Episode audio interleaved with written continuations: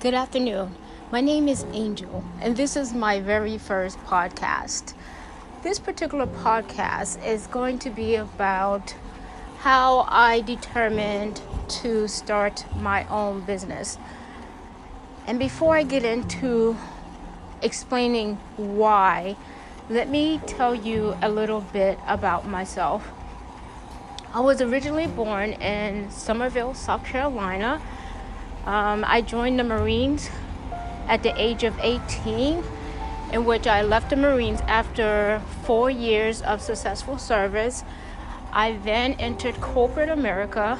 I worked at law firms and investment banks in the IT department. I also deployed to Afghanistan as an Army chaplain, and also have a PhD in organizational leadership. Now, I think before you start your own business, it sounds like a good idea, but you have to ask yourself, is this a match for me?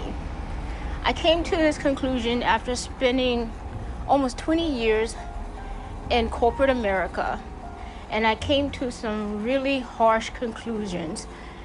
Some of the conclusions are, no matter how great of a work ethic you have, no matter how talented you are, certain criteria will always prevent you from moving forward.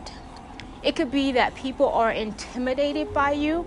It could be your gender. It could be your race. It could be your age. You could be too young or too old.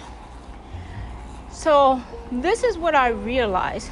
But in addition to this, I also realized certain qualities that I have that my job was taking advantage of without elevating me, so to speak. I have an excellent work ethic. I can work 24 hours a day. However, after that work, I would need an opportunity to rest, which jobs do not allow for. I have extreme grit.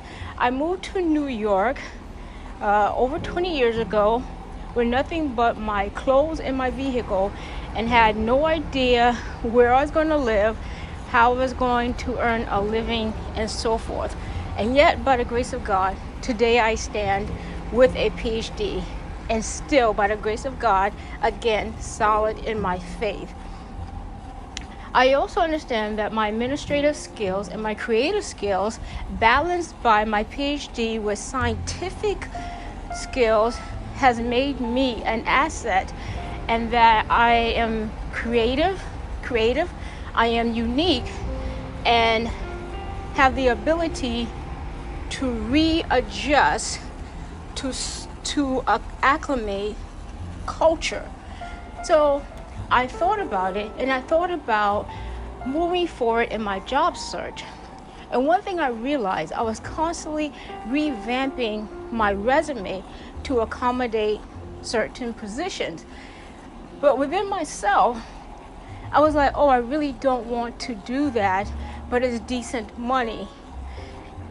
Also, on the other side of my thinking was the reality that the next job in corporate America would also require me to compromise who I am to make others feel comfortable. Now, this is a reality that anyone successful in any organization has to do to a certain degree. But at what cost? At what cost does acclimating to culture jeopardize who you are as a person and limit your ability? This is when I made a decision to go forward to start my own business. There are risks involved. However, there are inherited risks in everything we do. As I look back over my life, I realized that most of my success came from my personal faith in God through Jesus Christ, and also came through grit, hard work, and creativity. I find that when I rely upon myself, when I rely upon God and myself, that my success rate was higher than when I worked in teams. So after a year of searching for jobs, after completing my PhD, I came to terms with the reality that the best option for me was to start my own business. And I'm pretty excited about that. I think this really happened when I completed the PhD and when I just finished my first marathon. Let me back up for just a minute. I kind of outgrew my current position at my work years ago. However, I was focusing on completing my bachelor's, my master's, and my PhD while working overnight. And the job that I work for is very stressful.